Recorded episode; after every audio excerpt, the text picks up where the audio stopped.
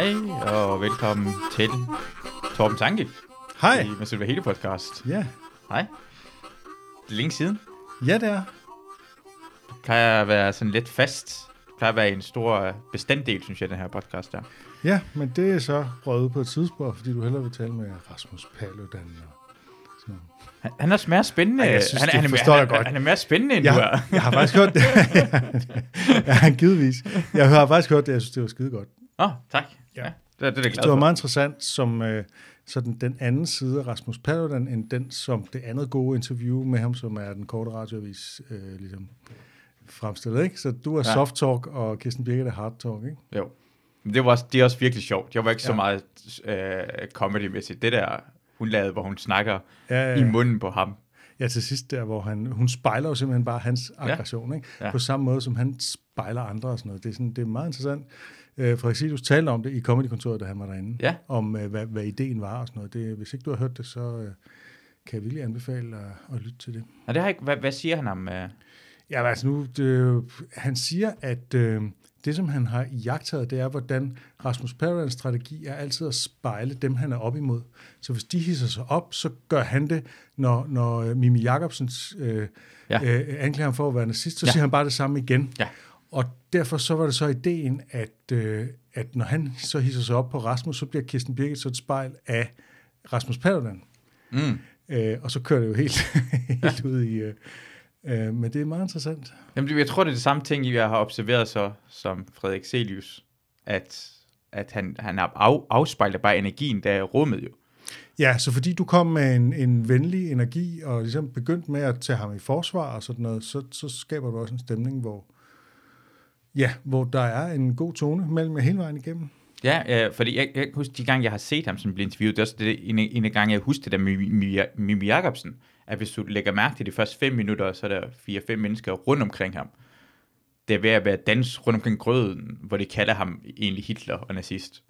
Det er jo også bare et program, der slet ikke er bygget til politisk. Altså, det er jo, øh, altså jeg kan huske, jeg så det netop, fordi det var sådan en ting, ikke? men det var også bare, de værter var jo ikke klædt på til det.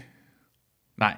Og, og jeg tror også bare, at det er også en mærkelig ting, fordi det er, sådan, de, altså, det er som om, de hoppede sådan ind foran hinanden for at fortælle, at de ikke er enige med Rasmus Paludan, at det han siger er...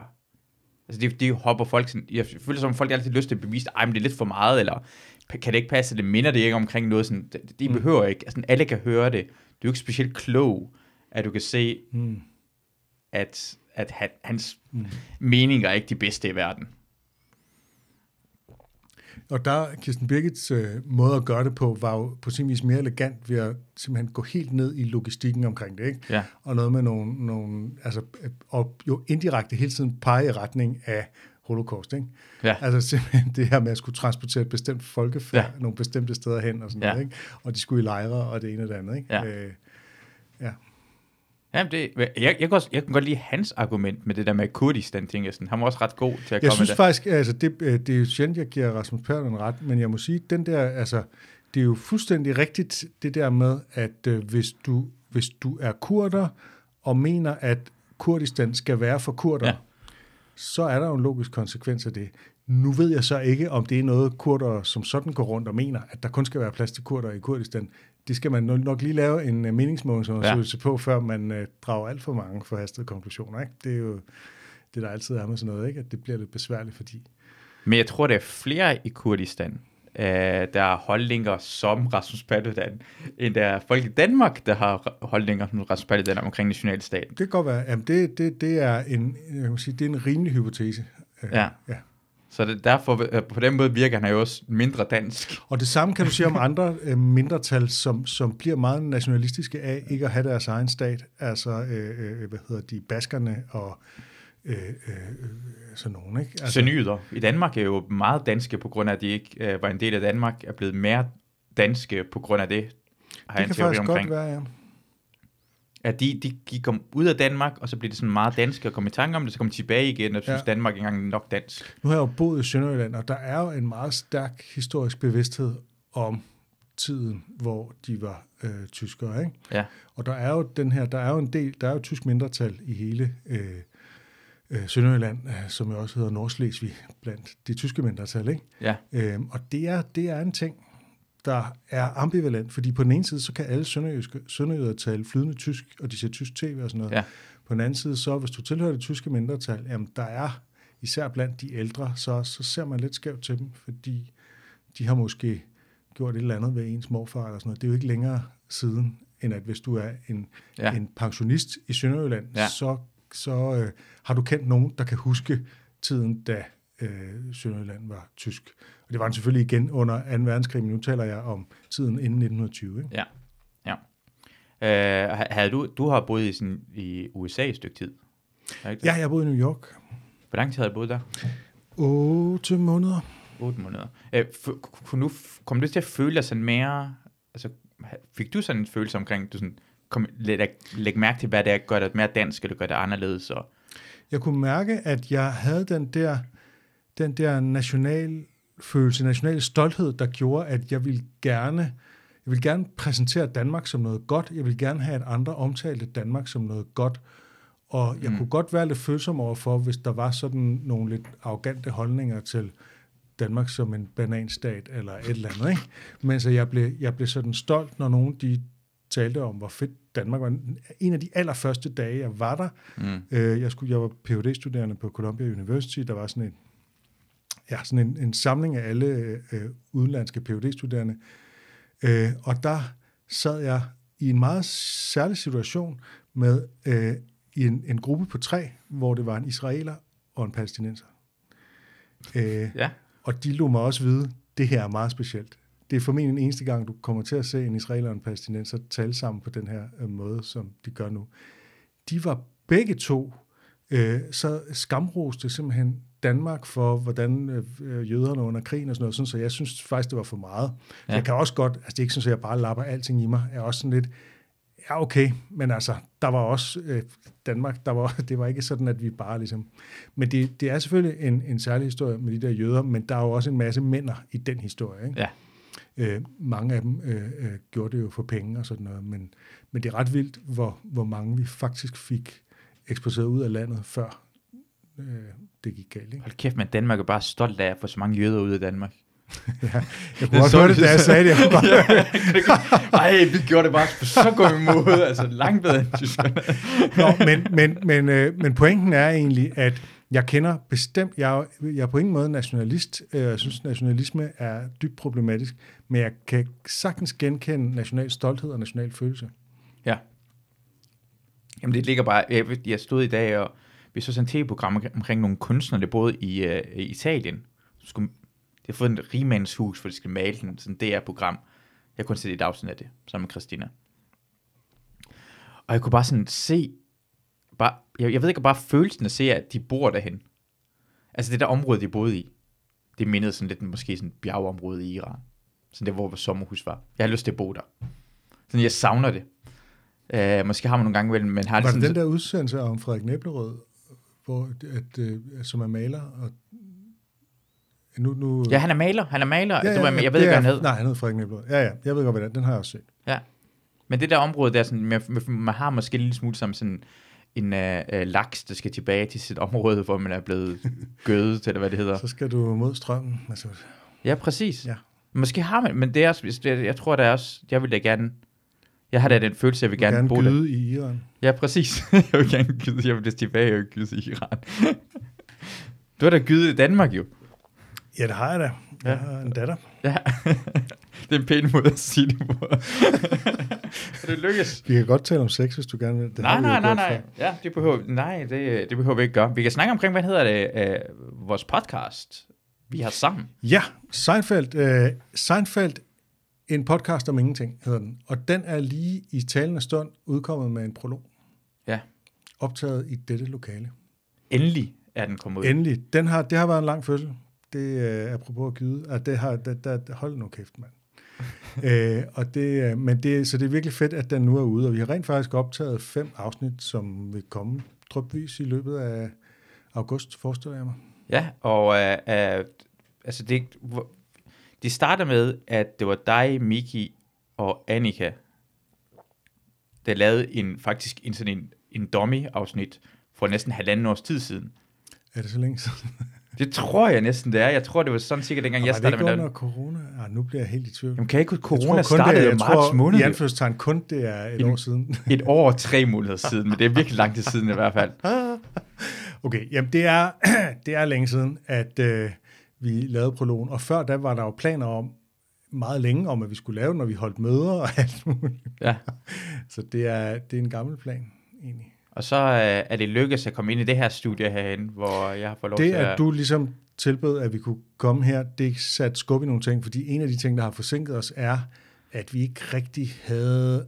Altså, vi prøvede at lave nogle aftaler med nogen, men, men der var ikke nogen, der ligesom i samme grad som dig sagde, hey, nu kom her, så gør vi det. Ja. Det var mere sådan noget med, at vi kunne få lov en eller anden søndag aften, hvis øh, vi selv kunne finde ud af udstyret og sådan noget. Ikke? Og det, det blev bare sådan lidt... Der var det bare det, at du ligesom sidder der, og du styrer, at øh, det hele bliver optaget og så videre. Det gør bare, at øh, så sker det. Jamen, så jeg- bliver det sådan noget. Jeg er også virkelig glad for, øh, fordi sådan, altså, jeg, øh, det er sådan et tv-program, så hvis man virkelig godt kan lide, altså hvis man kan lide Seinfeld, så kan man virkelig godt lide det. Øh, så går man virkelig meget op i det, og man gerne, og det er en, i, i Danmark er det jo næsten en sådan niche komedieserie. I forhold til for eksempel i USA, eller England, eller sådan mange engelske, Israel, er det sådan det mest kendte tv-serie nogensinde. I Danmark er det sådan, det er sådan lidt mærkeligt, at den er. Øh, det, man skal næsten være nørd for at kunne lide Seinfeld. Når man møder en anden Seinfeld-nørd, så bliver man så glad måske for det. siger det mere om mig, at, øh, at jeg kender rigtig mange Seinfeld-fans. Det er Ja. måske, fordi jeg gerne omgås nørder. Ja. Øhm, men det, øh, og jeg kan jo huske, da den blev sendt, og at det der, ikke? Altså, den blev sendt på DR og så videre, ikke? Men ganske vist mandag aften ret sent. Jeg tror faktisk, den startede med at blive på TV2. Kan det ikke passe? Er det, var det DR først? Nu, prøv at se, nu begynder jeg at være nørdet omkring det her ting, Ja, mand. jeg er ret sikker på, at det var DR, men nu bliver jeg i tvivl, når du siger Ja, det. Øh, jeg tror bestemt, det var DR. Ja, men, men, men, men det er stadigvæk sådan, at jeg kan huske, da jeg startede sådan comedy-miljøet, øhm, så var der den første person, jeg mærkede, det godt kunne lide Seinfeld, det var Mikkel Rask. Og så var jeg sådan, du er min ven. Fordi vi refererede noget Mikkel til Rask Seinfeld. har allerede skrevet, at han meget gerne vil være gæst i vores podcast. Han det? Selvfølgelig. Og sådan, Molly skal også være. Molly, jeg, jeg, jeg, jeg så det engang, før jeg havde øh, vist det til hende jo. Jeg har introduceret Molly til Seinfeld, men hun elsker det også. Mm. Øh, men det er ikke så mange mennesker i dansk comedy, der kender og kan lide Seinfeld. Du var jo med til det der Seinfeld-seminar, hvor mig og Molly øh, sad i panelet, Ja, og hvor øh, dem, der kom, det var jo netop Annika og Miki og dig og sådan nogen. Ikke? Altså, Ja. så det er jo det er måske lidt en, en, øh, en lille kultur, men der har været stor interesse. Det, dem, der så er fans af Seinfeld, ja, lad os så sige det på den ja anden side, præcis. de er meget ihærdige fans og ser det igen og igen. Og derfor har der været stor interesse og også lidt utålmodighed, som jeg for, udmærket forstår, for at vi skulle komme i gang med det her. Ikke? Og jeg har fået lov at låne alle DVD'erne af en, som simpelthen bare tilbød det, hvis jeg kom i gang med at lave den fucking podcast. Ikke? Men jeg, Så jeg, folk, vil- dem, dem, der, dem, der har et forhold til Seinfeld, vil enormt gerne øh, høre podcasten. Så det er jo fedt. jeg, tror, jeg tror, det er en god måde at komme ind, på, ind på det på, at høre den her podcast, på grund af, at normalt, fordi jeg elsker Seinfeld så meget, at jeg dømmer, altså hvis folk er sammen med mig, altså en, øh, en kæreste, så er jeg meget forsigtig, hvornår de skal se Seinfeld, hvis de ikke har set det før. Fordi hvis de ikke kan lide det, så kommer jeg til at have det meget, meget svært. Til gengæld, hvis de kan lide live fra Bremen, så... Så, hvis vi tager det live på Bremen DVD-samling frem, det kommer ikke engang i nærheden til at ske, det her. Ej, det er jo det der med, at du har sagt det på Tinder, der gik du ligesom efter... Øh, Nå, du, du, du, Jeg du selv skrev, at du, du likede live fra Bremen, sådan, så, så dem, du havde det til fælles med, dem kunne du vælge fra. Præcis. Ja. Det var meget smart. Ja. Uh, men men, men, men det, jeg tror nogle gange imellem, at fordi for eksempel vi har en fælles uh, veninde, Katrine Blauenfeldt, Ja. som ikke kan lide Seinfeld. Som jeg skal ud med i aften. Ja, det er simpelthen også en skandale, hun ikke kan lide Seinfeld. Men det tror jeg på grund af, at hun er sådan en type, sådan en uh, sådan modstandstype-agtig noget. Man skal ikke presse hende for hårdt til noget. Og Seinfeld-fans er så meget nørderagtige omkring det. Vi elsker det så meget, at jeg tror, vi laver et... Vi um, hyper den for meget, inden vi viser personen det. Vi, vi står næsten og vurderer uh, seeren. Sådan, du, har du lagt mærke til... De, de får ikke lov til at nyde det selv. Jamen, det er rigtigt, og det er jo bare sådan en, en, en uh, instinktiv måde at overtale nogen på. Det er vildt fedt, det er min yndlingsserie, og sådan noget, ikke? ja. Og så, så øh, hvad er de der tre, hvad er det for noget, ikke? Og så sjovere de jokes heller ikke, sidder det så, og så bliver man sådan helt ked af det, fordi det er jo Seinfeld. Jamen, nogle gange, hvis man har lyst til at trykke pause og sådan, lægge mærke til det ja. her. I får altså ikke lov til at være til stede, når det ser det. Nu vil jeg bare sige, du skal først høre vores podcast. Men jeg tror nogle gange, det, det, det gør det her, at, at folk så bliver skubbet væk, at det, det kommer til at danne sådan, sådan nørdgrupper, fordi sådan, så bliver det sådan, uh, uh, lidt for sådan, indspist, derfor man... Uh. Og det kan jeg jo måske godt til en vis grad forstå, bortset fra, at, at mig tiltaler det, når der er noget, der bliver nørdet omkring, så gør det mig nysgerrig. Ja, men, men, men øh, for eksempel, jeg ved, du, det første afsnit, du prøvede at vise det til Katrine, og du viste afsnittet The Pin til hende. Ja. Som er måske en af de bedste afsnit ja. af Seinfeld. Og som er det, vi lavede dummyen om, øh, da vi lavede vores dummy til podcasten for et år siden. Ja. Eller mere. Og, og den er, men den er meget speciel episode. Det er næsten, øh, fordi Seinfeld øh, tager chancer. Det er sådan en speciel øh, komedieserie, den tager godt tage chancer. Så det her, det foregår på et øh, afsnit, hvor to af hovedrollerne er slet ikke med. Det er kun øh, Jerry og Lane, der er med, og så foregår det hele i øh, de Florida. To mest, de to mest straight af dem, kan man sige, ikke? Øh, altså Jerry og Lane er mere straight end Kramer ja. og George, ikke? Ja. Øh, og så de er bare så omgivet af en masse gamle mennesker, Jerrys forældre og øh, hans oldekolde, øh, men de er så til gengæld pænt kulørte, kan man sige, ikke? Ja, de er nogle fantastiske karakterer, og det er ja. Seinfeld bygger på, alle det der karakterer også rundt omkring. Men når man første gang ser det, så tror jeg... Nu har den Katrine slukket for podcasten her, når hun hører det her. Det er fint, så, så kan man endelig snakke om Katrine. ja, nu skal vi bare rigtig bagtale. uh, men, men, men jeg tror, i det jeg gjorde, og det er det, jeg anbefaler folk at gøre, at hvis I skal vise Seinfeld første gang til nogen, så skal det være et uh, afsnit, uh, det er lidt nemmere at gå til.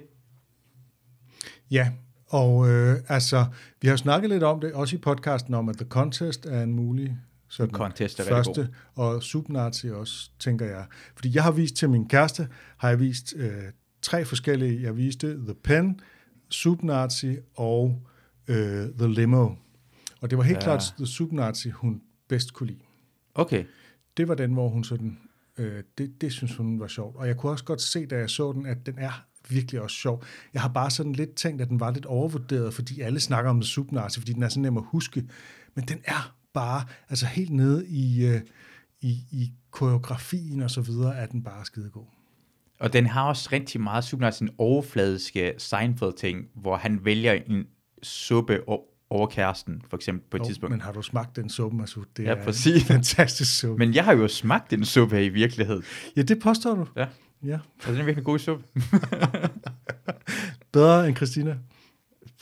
Uh, uh, jeg tror hun hører ikke den her podcast. så ja. står, lidt, står lidt ved der. Ja, lad os bare sige det. men, ja, men ja, det er også uh, det der afsnit med, hvad hedder det, uh, Subnazi, den er også rigtig god, for den gør også, uh, det er på et tidspunkt i afsnittet, det går en uh, nar af kærestepar, der er for søde over for hinanden, så de kalder dem smoochie. Smoochie. Og det er også bare perfekt til at starte You're ud med at vise sådan en, ja. en kæreste. Det her skal vi ikke gøre. Ja. Det her det er forkert. Ja. Det er, for det Seinfeld går også ud på at vise øh, samfundets regler, og hvordan man skal opføre sig rigtig Præcis. meget. Og her har jeg allerede sådan sagt, hey, det har jeg ikke lyst til. Ja. Vi skal ikke kalde hinanden smoochie. Nej. Det er, det er helt perfekt. fuldstændig rigtigt, det skal man virkelig. hvordan kan det være, altså du har fået, du har fået en ny kæreste, siden du var ja. sidst med podcasten. Uh, hvorfor har hun ikke altså hvordan har hun, altså hun må være gået fra mindst min alder gået fra? Uh, ja, ja, hun er 47. 10 år ældre end mig. Ja. Det er, men hvordan har hun så ikke sit Seinfeld? For det er sådan noget... Så fandme godt ud af sådan alder. Ja. Uh, nej, men hvad hedder det? Uh, hun er jo rent faktisk skuespiller, uh, og hun, jeg ved ikke, hvordan det har lykkedes hende at undgå Seinfeld. Hun kendte jo godt til, at den fandtes, men hun, jeg tror aldrig, hun har set et helt afsnit før.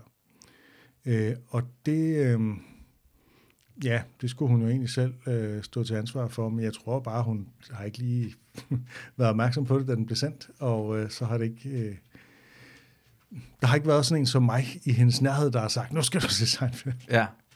Det er sjovt, at det kræver nogen som os, der gør det, for jeg har sådan altid introduceret det folk, og sådan, din, øh, men den anden, øh, jeg, har, jeg har indtil videre ikke prøvet at opleve en person, der ikke kunne lide, at jeg introduceret til, og derfor jeg bliver sådan mere forundret også over, når øh, Katrine ikke kan ja. lide det, men hun er også, en, hun er også, hun er også speciel. Hun er, hun, jeg tror, hun vurderer tingene meget hurtigt. Det kan jeg rigtig godt lide. Hun sagt nej ja. til os. altså, jeg synes, til altså, hun har ikke rigtig givet nogen anden begrundelse. Det er bare ikke lige af hende. Ja, det kan jeg godt lide. Det kan du godt lide. Ja, det kan jeg kan godt Jeg lide. vil, gerne, jeg vil gerne have lidt mere, altså have nogle, altså have en, en, så en kritik af den, så jeg så kunne svare igen og ligesom forsvare den. I stedet for det der med, Nå, det er ikke lige mig. Nå, så står man der. Jamen, jamen, det kan jo ikke være rigtigt, for det er jo lige mig, og vi er venner, så skal du skal kunne lide det, jeg kan lide. Så det er et minde omkring det afsnit af Seinfeld, hvor han får en pie, og hun gider ikke smage den pie, og hun giver ikke nogen grund til, hvorfor hun ikke vil smage på den pie. Det er Katrine. Det er Katrine. og jeg slapper af omkring det, og det var slet ikke Jerry, der blev sur over, hvorfor hun ikke vil smage det, og de slår op med hinanden, og han er slet ikke sur over, hvorfor hun ikke vil smage på den pie. Han går mere op i, hvorfor hun ikke vil smage på den pie, end om det skal være kærester eller ej. Nu bliver det meget meta Seinfeld. Det. Ja, men det er sådan. Så skal folk bare se uh, tv-serien Seinfeld og følge med på vores, uh, uh, vores podcast, podcast om ingenting. Seinfeld podcast om ingenting. Yes. Og prologen handler simpelthen om serien generelt. Uh, du har en, jeg har ikke, jeg har ikke hørt det endnu. Jeg, har, jeg synes, jeg har ikke hørt det her endnu, men du har en anden podcast, uh, hvor uh, I, I har et åbent sind, Podcasten hedder Et åbent sind spørgsmålstegn. ja, uh, som hvor I uh, snakker omkring konspirationsteorier med, med sådan kritisk øjne. Vi taler ikke kun om konspirationsteorier, det handler i det hele taget om information og misinformation, og om at navigere i al den her ja. informationsstrøm. Øhm, så det handler om egentlig om mange forskellige ting. Øh, myter og fakta og misinformation og så videre. Ikke? Har I, uh, Også om konspirationsteorier. Og vi vil gerne, altså vi vil gerne slå et slag for, for kritisk tænkning. Øhm, og altså at have et åbent sind, men samtidig et kritisk sind. ja, Og det at have et åbent sind betyder også, at man ikke kun søger bekræftelse for det, man allerede tror på, men at man er åben for at lade sig korrigere, hvis der kommer et, et godt argument eller en, en god videnskabelig undersøgelse eller et eller andet, som man ligesom må sige, okay, jeg troede, det var sådan. Jeg troede, mm. at mavesår skyldtes øh, øh, syre i maven. Det har jeg troet på hele mit liv, men nu må jeg, nu må jeg simpelthen... Øh, fordi der, det, det viser simpelthen, det er noget andet. Så nu må jeg revidere min opfattelse. Uh, må jeg sige noget meget provokerende? Jeg føler som om, det er en Det jeg, jeg kan være Klarer du ikke at blive lov til? Nej, men det er fordi, jeg tænker på sådan, nogle gange, når man siger det, fordi øh, især når man snakker omkring sådan, mm, især konspirationsteorier, lad os sige det, konspirationsteorier, og så siger person, jamen jeg kan godt lide at tænke, øh, være kritisk omkring de informationer, jeg får, og det er vigtigt for mig, så lyder det som om, du siger, at den anden person ikke har det. Og jeg tror nogle gange, når man snakker, så føler man altid, i hvert fald selv, man er meget kritisk omkring den information, man får. Øh, og så skubber du, så skubber man lidt folk væk, og tænker sådan, altså, vi skal ikke snakke omkring, om jeg er kritisk eller ej, for jeg føler egentlig, at jeg er meget kritisk omkring den information, jeg får. Men vi siger, vi siger egentlig ikke noget om, hvem der øh, ikke tænker kritisk. Jo, det gør vi i helt konkrete tilfælde. Mm. Så siger vi, øh, vi kigger på det her, jamen det her, det bygger på det her, det her er, er taget ud af den blå luft, eller det her, det er en forvanskning af det her, eller sådan noget. Ikke? Så vi vurderer det fra, fra, fra sag til sag, og vi anerkender, at vi opererer med et begreb, der hedder tankefælder, som er noget, vi alle sammen falder i.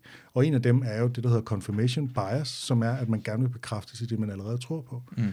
Øhm, og vi indrømmer jo, at vi ligger også under for confirmation bias og alt muligt andet, men det må være bedre at være bevidst om det, end, end bare at tro, at man ikke øh, er præget af de der ting. Mm. Så, det at, så kri- til kritisk tænkning hører en øh, ydmyghed, der ha- handler om, at man godt er klar over, at man selv jævnligt tager fejl og Øh, falder i de der tankefælder. øh, hvad hedder det? Har, har du nogen sådan, øh, har du faldet i, altså ikke faldet i, men har du kommet, øh, hørt omkring nogle, er du blevet overbevist omkring, eller blevet mere overbevist omkring nogle ting kunne være sande, som du har tænkt på, ej, det er der ikke noget hold i, for eksempel.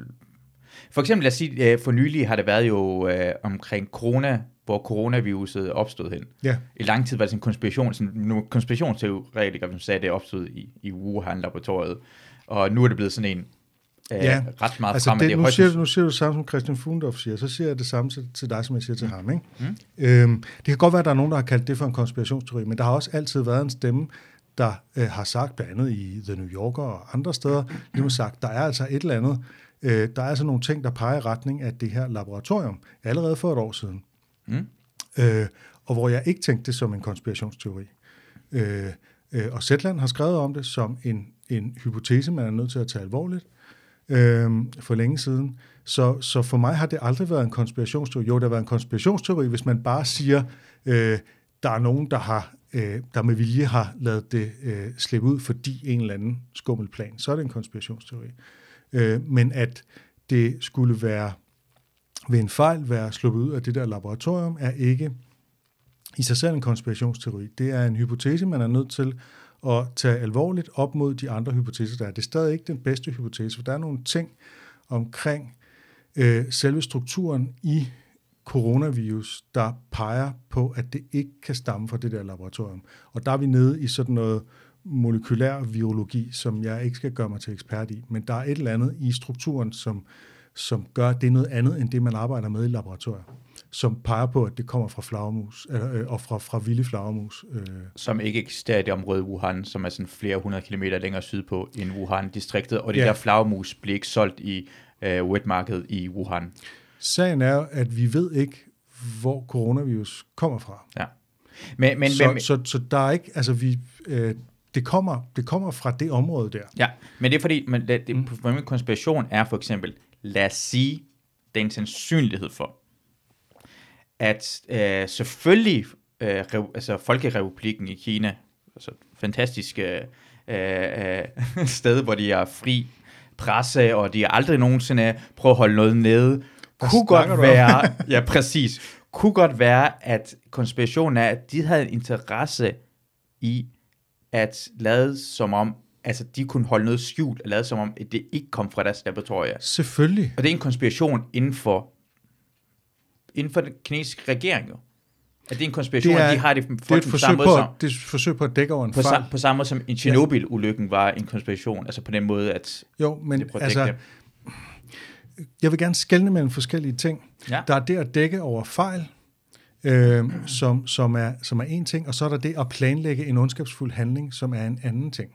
Men, øh, og det er det sidste, der kendetegner i, i streng forstand konspirationsteorier. Det er, at, at 9-11 var, der, øh, var, var øh, noget, som den amerikanske regering øh, øh, gjorde med vilje. Øh, øh, det siger for, nogen, det siger nogle andre end det anden, men det, lad, det er fordi, jeg gider ikke... Nå, jeg, jeg, jeg, jeg gider ikke, gerne vil diskutere det her, så må vi bare have begreberne på plads, for vi præcis. kan ikke bare sige, at alt muligt, som er, er, er hemmeligt, så er det konspirationsteorier. Men, men hvis vi skal, vi skal have teorierne på plads, så skal, eller hvad ja. hedder det, begreb på plads, som jeg også er nødt til at sige min begreb. Jeg forstår godt, derfor jeg ja. siger bare, lad være med at sammenligne 9-11 med det her. Fordi du kommer ned til ret langt de fleste mennesker tænker på. Men for mig en konspiration, en konspiration. Folk, mm. det konspirerer. Ja. Jeg har en teori om, de her folk har konspireret. Du kan, du kan handle omkring, om, om det er, er, er på et meget større plan eller mindre plan. Men jeg har en teori omkring, at det folk i den kinesiske regering, som med WHO, kunne konspirere omkring den her laboratorie, at de vil ikke have, at den kommer ud fra ideen med, at det kommer ud fra laboratoriet, hvor de eksperimenterer med virusser, hvor de prøver at gøre det mere effektive, end de er. At mennesker kan finde af at konspirere, og det er en teori, jeg har. Ja, og hvis du Eller, inddrager WHO i det, så begynder det øh, at ligne mere det, som jeg tænker på som konspiration. Åh, oh, nej, nej, men WHO, og vil engang nævne ordet Taiwan, dengang de skulle snakke omkring, om, hvad hedder det, om hvordan man skulle bekæmpe coronaviruset. Det kunne godt være, at de har, de har noget påvirkning fra Kina, at det vil engang nævne det gælder Taiwan. jo, det gør vi jo alle sammen. Altså, Zoologisk Have har jo ændret deres kort, hvor Taiwan alt muligt. Øh, Kina lægger et stort pres på hele verden for, at Taiwan Præcis. ikke må betragtes som et selvstændigt ja. land. Øh, så det er jo noget, som vi alle sammen på en eller anden måde øh, underkaster os. Det, det er jo ikke et tegn på, at WHO er i lommen på Kina specielt. Det er Nej, men... et tegn på, at Kina de, de lægger en, en stor magt i forhold til det der, ikke? Præcis, hvis, hvis for derfor det ville det være svært for WHO at kritisere Kina for hårdt, hvis de ikke ville have for det ved godt, Kina har... Det behøver ikke være sådan... De, konspiration behøver ikke altid være, at jeg direkte fortæller dig, hvad du skal gøre. På samme måde, lad, lad os sige for mig, lad os sige, hvordan... Øh, jeg synes, øh, øh, Rusland er rigtig dygtig til at øh, øh, være, øh, begå hvad vi kalder det konspirationer. Øh, de, vil, de gør for eksempel, ja, for mig tror jeg, at Rusland, Putin gør, at de gør folk fjender af staten, og så tillader de her folk bliver dræbt af andre mennesker. Og de og, det, og så undersøger, så undersøger, undersøger vi ikke tingene nærmere. Men alle folk ved godt, at det skal ske. At det er også bare en sådan, så er vi alle sammen enige omkring, vi behøver ikke sådan direkte fortælle, at en person skal gøre noget. Mm. Men det er sådan en del af...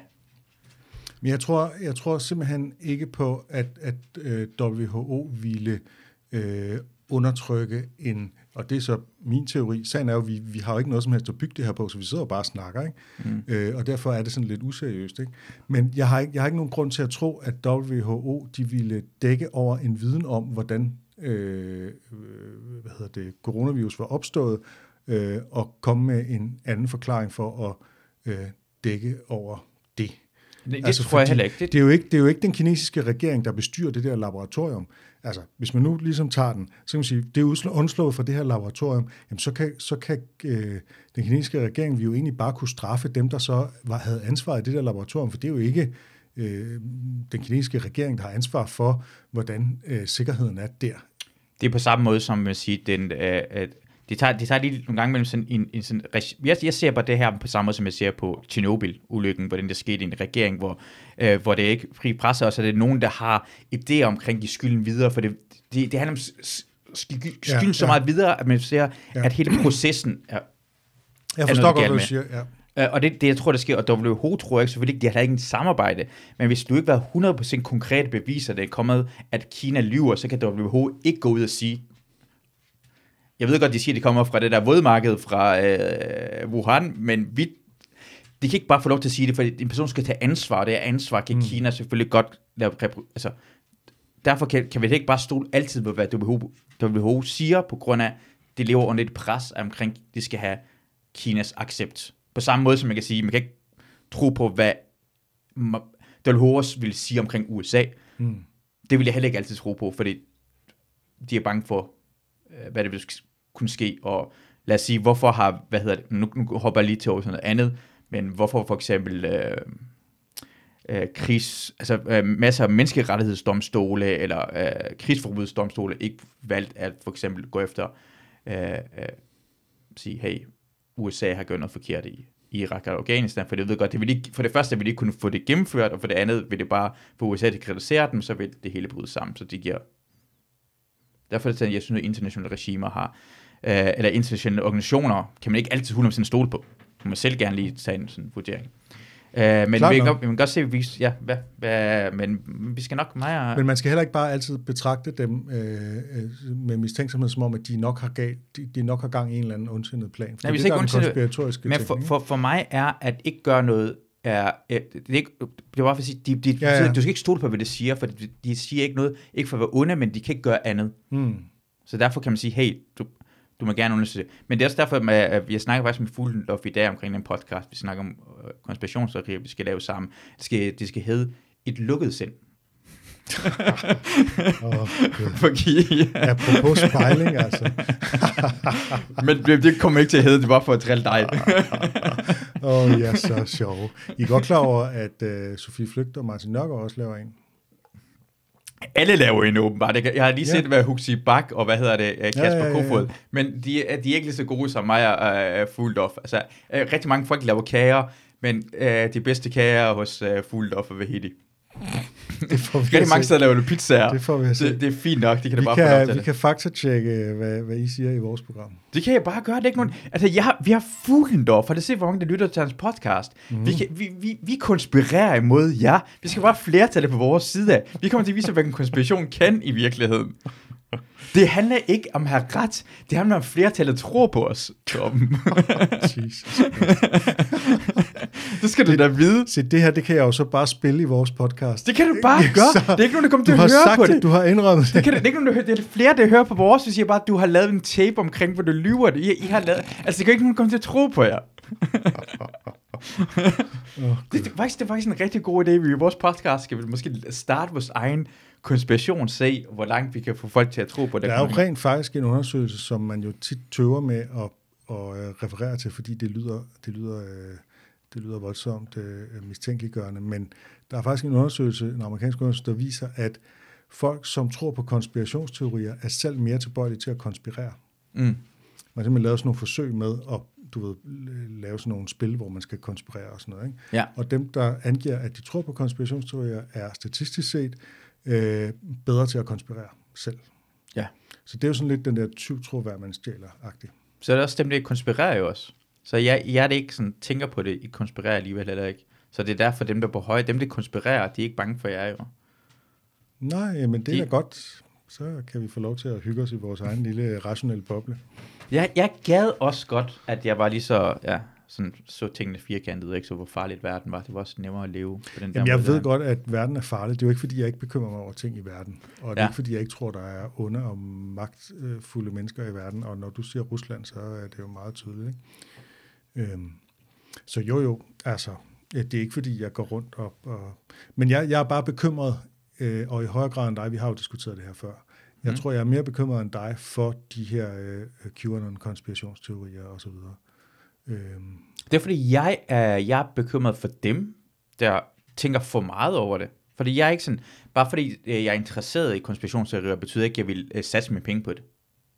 Altså, jeg, jeg Nej. tror, men, men, men på samme måde, men jeg ser det som, som et stort problem. Altså, jeg, jeg ser det lige så stort problem, at det er nogen, der tænker for meget over det, som folk, der tænker for lidt på det.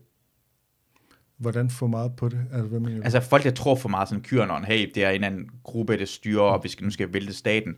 Men også bare folk, der slet ikke tror på, at det kan være, altså folk, hver eneste gang, de hører noget, der kan være en konspiration, bare sådan, er sådan en... Hvem er det? En af, det er der rigtig mange folk, sådan har jeg selv også været. Det er langt, langt de fleste, sådan har jeg sådan, øh, så sige, ja, mig selv, jeg har været sådan, jeg slet ikke har troet på, at, at for jeg troede, jeg troede i lang tid, at det handler omkring, hvem kan få noget, det giver ikke noget mening for mig, som konspiration. Så hvis det, hvis det er 9-11, eller månelanding, eller hvad sige, hvad, øh, eller JFK, eller sådan noget lignende. Øh, jeg troede bare på, hvad det blev sagt i ret lang tid. Og så har jeg sådan opdaget, at det kan ikke passe, fordi jo mere man, det kommer frem omkring, der, har, der er sket ting, som i fortiden har været øh, øh, opstået på grund af konspirationer. Der har været konspirationer, der har været, øh, hvad hedder det, der har været planer omkring, øh, hvad hedder det, øh, hvad hedder det, øh, hijacke fly og flyve det, styre det ned, for at få lov til at angribe Cuba. Det er en, det er en plan, CIA havde. Øh, så finder man, hvornår stoppede det jo? Hvor- Hvornår er det, hvornår, hvorfor tror vi, at det ikke sker længere? Det betyder, at vi skal være meget, meget, meget opmærksom på hele tiden. At, øh, nu tænker jeg på, hvem, så tror jeg på, at det sker langt mere, end man tror. Jeg tror på sådan, sådan for eksempel med Epstein, hvor det, han, er, han er begået selvmord. Altså det, hele ideen med Epstein virker som en kæmpe stor konspiration, som magtfulde mennesker har en, en, en, en grund til at undertrykke, og ikke få os til at vide, hvad den rigtige historie er. Som er gået dybere end Jeffrey Epstein, højst sandsynligt. Og det er, jo, det er jo fristende at tænke sådan, man er bare nødt til at undersøge og tjekke, hvad er, hvad er alle fakta omkring det her? Hvad var situationen, da han døde? Øh, hvad er forklaringerne fra den ene og den anden? Øh, kan, det, kan det overhovedet øh, lade sig gøre at gøre det her, uden at det bliver opdaget? Øh, hvem skulle have gjort Altså, det? Altså, det, det det, han blev gjort det, at hans room, hvad han var i fængselscelle sammen med ham. Altså for det første, i fængsler i USA er det sådan, at hvis du er, at du kommer i fængsel for sådan noget seksuelle, især øh, misbrug af børn, så hedder det kill on sight. Så hvis du, hvis du ikke er blevet adskilt fra de andre fanger, så bliver du slået ihjel. Og det kan du, det kan du under, det, prøv- at læse omkring, hvordan det foregår i, i, i fængsler i USA. Jamen nu, nu, du, du, nu er du et helt andet sted end jeg. Jeg siger nej. bare, at man er nødt til at undersøge sagen. Nej, nej, jeg siger bare, så ligger det ham, sætter ham i fængselscellen sammen med den her steroidpumpet tidligere politibetjent Mm. i fængsel, og så dør han lige pludselig. Og man har undersøgt den her sag. Den måde, han brækker sin øh, nakke på, kan ikke bare eksistere. Den er, den er blevet brækket. Det er ikke sådan, den sker med hænger sig selv. Lige pludselig virker videokameraerne ikke. Øh, et, en amerikansk, hvad hedder det, en, der har det, han har en, øh, hvad hedder det, internetside, det handler omkring at øh, slå øh, konspirationsteorier ned. Det er det eneste, han går ud på. Michael Shermer. Han, han siger Ja, bare, den her, den den, han siger bare, den her, den virker, det er ikke sandt, hvad det kommer ud. Han er en der skeptisk omkring, mm. meget skeptisk omkring, hvad, øh, hvad hedder det, der er Og sådan, og sådan har jeg det også omkring Tibetflag-sagen i Danmark, for eksempel. Ja. Jeg har lige en tus i halsen. Øhm, så, det, så, så, så ideen om, at hvis man er sådan en som mig, så tror man ikke, der findes konspirationer, så er man aldrig mistænksom, den holder jo ikke. Altså, det er bare for at sige, det, det, lad os, lad os øh, undersøge de der sager ordentligt. Altså. Men, men, men hvad med, hvis det er svært at undersøge det til et vist punkt jo? Det er sådan, hvordan, hvordan, altså, hvordan vil du undersøge det der? For det er allerede nu, er der kommet masser, der, der, der er kommet øh, masser omkring, at det virker ikke rigtigt officielle forklaring, men det bliver ikke gjort noget ved det. Det er sådan, nu er det allerede for Jeffrey Epstein. Det kommer ikke til at ske noget som helst ved. Det samme, øh, det, jeg har ikke, den har jeg ikke undersøgt, så jeg kan ikke, jeg kan ikke give dig ret. Eller til- kommer det heller ikke til at skid Nej, det, det er ikke jeg til også ske. bange for, at der ikke gør. Nej, og så, og så er det bare sådan videre, fordi det ved man godt, man skal bare, man skal bare gå tids nok, så skal vi nok lade være med at... Men det, som historien viser, det er, at når der så går tid, så, så vokser de der fortællinger, og, altså de der konspirationsteorier, vokser og vokser. Ikke? Ja, men, men, men, men, men, men det er også bare sådan problematisk, at man ikke, folk lader det bare ligge, synes jeg. Tibet-sagen, det er sådan meget problematisk. Vi kommer ikke, det kommer ikke til at ske noget ved det. Det her kommer til at ske igen. Det er det 100%, det kommer til at ske noget lignende eller værre. Altså, det, Tibet-sagen har en stor sammenhæng med næsten for mig med, hvad hedder det, corona omkring, hvor viruset kommer fra, til Nå, ja, fordi det er Kina, der det er lægger Kina, pres. det er Kina, ja, ja, der lægger pres, eller hvad, ja. hvad man ser i film og alt muligt andet. Det, det, er en, det er en stor ting. At vores frihed forsvinder hele tiden, langsomt. Og det er jeg enig i, men der må vi så bare kæmpe for, at det ikke sker. Altså. Ja. Hvordan skal vi gøre det? Jamen altså, ved at råbe op øh, hele tiden. Altså, øh, hvad vil du ellers gøre? Nej, nej, men jeg, jeg, jeg synes, jamen, vi kan godt råbe op. Jeg Og synes bare, vi er, bare op, at vi er ikke særlig meget opmærksom på det. Og, Næste gang, der kommer kinesisk statsbesøg, så er jeg villig til at stå med et tibetansk flag. Altså, Ja. Bare for at make a point. Altså, Ja. Fuldstændig. Ja, de, de, venter, de venter et stykke tid. De venter et stykke tid til Jeg tror der- ikke, de tør komme, fordi Nej. det, det er jo ikke kun mig, der tænker sådan. Jeg Nej. tror, der er rigtig mange, der vil stå med Tibet-flag næste gang Xi Jinping han kommer Ja. til Danmark. Ikke? Men det gør, han har allerede gjort, han, de har allerede vist, at vi kan få Danmark på ned på knæ. Det var det, de skulle, de skulle lige vise, da de var her. Det er helt perfekt. Men hvad vil Danmark, de gør? Jamen, det er lige meget. Det, hvad det, Danmark har gjort, øh, jeg var jo, hvad hedder det, inde i, hvad hedder det, i Zoologisk Have, da pandaen var der med tibetanske flag, og gav den til nogle kinesiske børn. Det var grinerne at se, hvordan, de reager, hvordan deres, hvad hedder det, pædagoger reagerede på det, da de tog tibetanske flag i hånden. Ja. Men vi, vi gør det jo stadigvæk, vi ligger under uh, for dem. Uh, hvordan går det med Comedy-kontoret? Jamen, det går godt. Vi har lige øh, øh, gang i to afsnit med Jack Passers pladesamling, som øh, Thomas Warberg ejer. Ja, Så hvad er det? Øh, Hvad, Thomas Warberg har været inde i to udsendelser, og så sætter vi bare nogle, så har vi simpelthen fået fat i en gramofon, og så sætter vi de her gamle LP'er på pladespilleren og spiller ja. sådan lidt random ting, som er sådan noget 70'er komik, som er sådan lidt off. ja. Øhm, og der er sådan noget, han har skrevet med, altså med blyant og kuglepen bagpå og sådan noget. Sådan, Altså, Dirk Passer har skrevet. Ja, ja, Dirk Pass, sådan noget Nå. kryds ved den her, og hele sketchen og sådan noget, ikke? Og en af dem har han lånt af Jørgen Ry og hans kone. Øh, det står simpelthen, deres navne står på og sådan noget, ikke? Og den har han aldrig fået afleveret tilbage og sådan. Det så han, han har købt det her plader, er Thomas ejet Warberg af, har købt for en, en meget stor sum, som uh, Anders konsekvent driller ham med, at han har givet så mange penge for hvor, det. hvor, meget, hvor meget, hvor jeg meget kan er det ikke så? huske det nu. Hvis jeg siger 20.000, så kan det være, at det er forkert, men med forbehold, måske 20.000. 20.000 for Varberg. Det er jo ingenting. Det er sådan en halv show, er det ikke det? Det er sådan... Fjels, altså, Varberg skulle gå grin med Fjeldsted, det at han skal, du sige tjener så mange til, penge. det skal du sige til Anders. Ja, præcis. Jeg forstår ikke, Men jeg tror, det var fordi, han nævnte, at ham, som havde den før ham, havde købt den for 500 kroner. Nå, på den måde der. Men de er to- 20.000 kroner værd jo. Ja, ja, det tror jeg da også. Altså, øh, sagen er bare, at Varberg har ikke rigtig hørt den, fordi han ikke, han ikke har fået sin pladespiller op at køre. så derfor så var det ligesom en anledning til overhovedet at bruge den her 20.000 kroners Ja. ja. pladesamling til noget.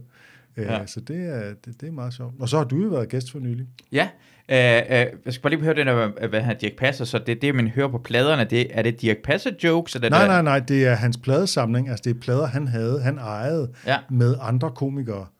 Øh, hvor han stjal Tysk. jokes.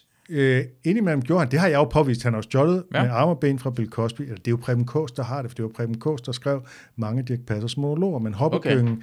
det, er jo, det fortæller jeg også om i podcasten, det opdagede jeg jo, da jeg hørte Bill Cosby's show Why Is There Air for mange år siden. Mm. Et show fra 1962 eller 63, øh, hvor der simpelthen er altså en til en 7-8 jokes i træk, som kommer i Hoppekøkken Mm. øh, om at være inde i sin mors mave.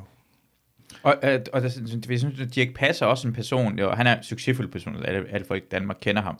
Og så har vi jo lige haft for nylig, hvor øh, sådan dansk comedy har også på kopieret amerikansk, en amerikansk film, hvor de sagde bare, vi kopierer det ikke en til en, og så er det blevet den dårligste danske film Hvad er det for nogensinde. en film? Centervagt. Er den kopieret af en det, det, det, den er lidt... Center Guard? Altså, øh, det der uh, uh, Mall Cop.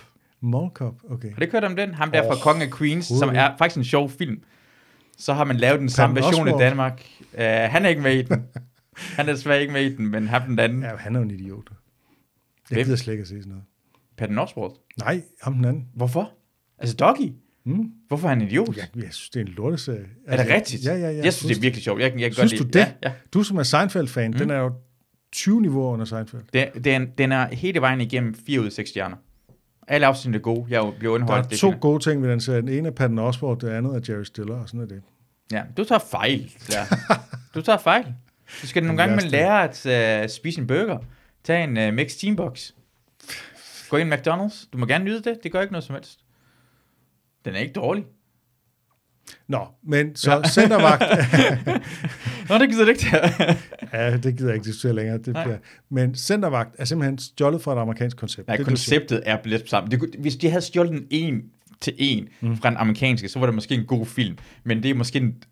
Har, har du ikke engang... Du har, har, du ikke, du, vi har, har vi ikke snakket omkring Centervagt? Den Nej, film for jeg har jo ikke været her siden, øh, jeg ved ikke hvornår. Derfor jeg kommer i tanke om, måske under Seinfeld-podcasten, vi kommer til at snakke omkring det. Det er den der film, hvor hovedrollen er Rune Klagen. Jamen, jeg ved godt, hvad centervagt er. Ja, ja. Jeg kender bare ikke det amerikanske forbillede. Nå, det er en, bare en sjov, det er en sjov film, hvor han er en centervagt, som er rigtig dårlig til at være det. Sådan en tyk mand. Ligesom Rune Klang. Præcis. Men han er bare meget, meget sjov. altså, den film er fuck... Jeg synes bare, at rent faktisk, den er sjov, den der, den amerikanske version. Altså, igen, 4 ud af 6 stjerner. Ikke mere end det. God underholdning. Den her, det er en dårlig film nogensinde. Så nogle gange vælger man en god ting at stjæle direkte fra andre. Bare stjæle med arme og ben. Her har vi da sagt til ham der, øh, gutten, der har skrevet film. Jeg kan ikke engang huske, hvad han hedder. Hvad hedder ham der, den danske... Ja, Rasmus Heide. Ja, ham der lavede bare dårlige film efter en efter en. Han skulle have bare stjålet fra nogen. Det havde været smukt. Øh, hvad er nogle gode eksempler på film, der er kopieret øh, hele vejen igennem, og som så er gode?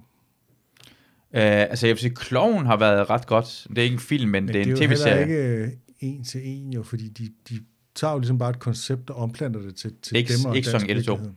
Ikke sæson 1 og 2. Ah, okay, der er ret mange ting der. Også. Ja, det er ret meget ting, der er og så, har det, så kom det godt i gang, og så kunne det godt gå adskilt sig fra det.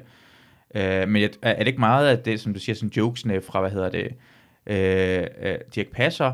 Uh, jeg kan huske, det var Comedy, hvad hedder det, Comedy Gala 2011, hvor uh, det er en sketch, hvor man skal lære at score, hvordan man giver blomster Altså en bid, mener du? Ja, det er en sketch på scenen, hvor der er en, der står og fortæller som en forelæsning, og så er der to skuespillere, eller en skuespiller, der spiller hvad I for... stand-up.dk? Nej, Comedy Gala. Nå, Comedy Gala, siger du. Det er det, du siger. Ja, ja. i Comedy Gala, de står derhen, øh, og så er det en, der står snakker som sådan en forelæsning, vi lavede som en det forelæsning, og så er det to skuespillere ved siden af, der viser, hvordan man skal opføre sig ved at score. ja. Det er direkte en til en næsten stjålet fra uh, Rowan Atkinson One Man Show. Ah. Jamen, så nogle, der er der en del eksempler. 2011 er bare ret sent at gøre det, fordi øh, altså, du ved, Flemming Jensen lavede en helt Woody Allen-bid, øh, og den der med Alien, lavede han bare... Er det rigtigt, han lavede Alien? I, i Jensen Tonight Show, ja. En til en. Fuldstændig. Øh, øh, hvor det ikke, det giver ikke rigtig mening, altså... Øh, og omplante det og sådan noget, ikke? Øh, Fordi det spiller også lidt på øh, noget jødisk og sådan noget, ikke? Som, Ja. som så ryger fuldstændig fløjten, ikke? Ja. Det har han vist også fået at høre for siden. Så der er jo en del eksempler på, på sådan noget der, ikke? Øh, hvor man bare har ja, stjålet med arme og ben. Jeg tænker på, hvem har ikke fået noget ud af at stjæle med arme og ben? Hvornår, hvornår kan vi næsten se Carlos Mencia. ja, i, i USA? Nå, i Danmark mener du? I da, øh, lad os sige, hvor mange mennesker i Danmark, der har snydt på alle mulige måder og stjålet, som det ikke har været en fordel for dem at gøre det. Jeg kender ret få danske eksempler. Det kan være, du kender nogen. Øh, altså udover sådan, uh, net, mange danske komikere i starten, specielt fra uh, også Dirk Passer og der ting, sangskrivere, jeg har hørt rigtig mange gamle danske sange også. Uh, Nå, altså hele danstoppen, øh, hele danstoppen er jo komponeret, altså det er udenlandske melodier, hvor de bare har, har lavet en dansk tekst til. Ja. Øh, så danstoppen er ikke dansk, bortset fra John Mogensen. En del af hans sang har han Ja. rent faktisk selv skrevet, men man skal ikke tro, at den knaldrøde gummibåd eller nogen som helst andre er øh, danske, Ja. ja. øh, dansk øh, komponerede sange. undtagelsen er Melodi Grand Prix, fordi der skal de være originale melodier. Så der går Kjell Haik og sådan nogen ind og rent faktisk laver nogle nye melodier. Men ellers så, øh, så hele det der med, at Jørgen Mylius står og siger, at jamen, det er ret svært at, at, at lave en danstop melodi og sådan noget. Nej, det er det ikke. Du køber dem bare, at der er sådan en svensk pusher, som, mm. som sælger til alle danske danstop bands sælger simpelthen melodier, som er fra italiensk, fra tysk og fra amerikansk sådan øh, schlagerkultur, ikke? Så de gør det også. country-kultur. Så øh, det, det, det, har det, det har det fundet ud af. Det har det de har fået masser ud af det, kan man sige. Ja, ja. Jeg, du, har, du har nok ret i, at der... Det, ja, jeg tror, jeg tror Danmark er godt land at snyde i. Også, jeg tror, Danmark... Jeg tror, jeg, har, jeg, jeg prøve lige at tanke om konsekvenser af folk, der har snydt, hvor de har haft reelle konsekvenser i Danmark.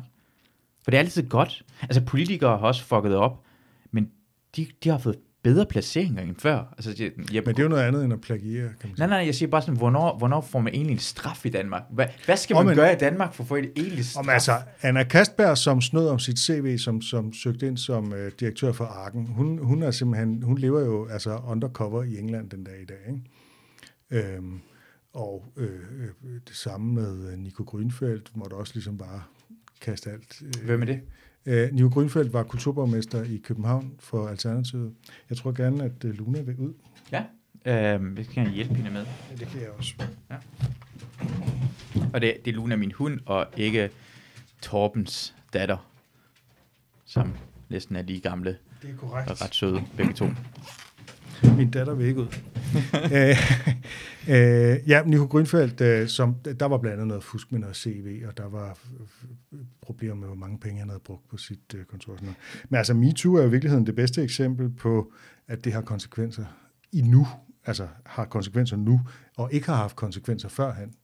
Ja. Altså, det har ligesom bare kunne betale sig at gå og, og rave på de unge praktikanter førhen, og nu er det begyndt at få konsekvenser, også med tilbagevirkende kraft. Og det kan man så mene alt muligt om, men det får det jo. Men hvem, har, hvem er blevet straffet egentlig? Så nu du, du øh, bare for nysgerrig ja, omkring. Ja. Øh, øh, hvad hedder han? Øh, altså øh, Jens Gårdbo og Jesdorf Petersen. Ja. Øh, meget sådan konkret, ikke? Øh, hvad sådan har vi ellers? Vi har nogle flere. Jo, altså Mads Ågaard Danielsen og... Øh, øh, Rasmus Bjerre. Det godt være, du ikke kender dem, men det, det er i hvert fald, øh, Mads Ågaard var ham, der var vært på Shitstorm, ja. ikke? Og øh, Rasmus Bjerre var ansat på Gyldendal. Og øh, Mads Aargaard prøvede, blev så ansat til et nyt job, og der blev han jo cancelled, fordi folk de brokkede sig, fordi der kun var gået tre måneder siden han var stoppet på DR. Øh, så, skulle han, så blev han ansat faktisk på det produktionsselskab, der hedder Rakkerpak. og, øh, øh, men altså, de var simpelthen nødt til at, at droppe den ansættelse, fordi det gav for meget ballade. Så nu, nu prøver jeg lige sådan en analogi til noget andet. Mm. Så hvis jeg er en tyv og røver, altså jeg er en bankrøver, og jeg røver banke i 10 år, ikke nogen opdager mig. Så efter 10 år bliver taget i at røve banke, øh, øh, øh så, så siger jeg bare, du hold, beholder dine penge, du har fået indtil videre, men fra nu af må du ikke røve banke. Det er straffen.